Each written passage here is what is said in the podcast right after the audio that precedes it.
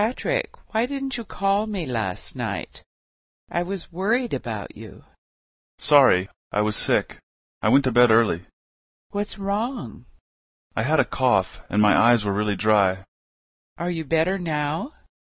Yes, I'm feeling a lot better. Much better than yesterday. Do you have allergies?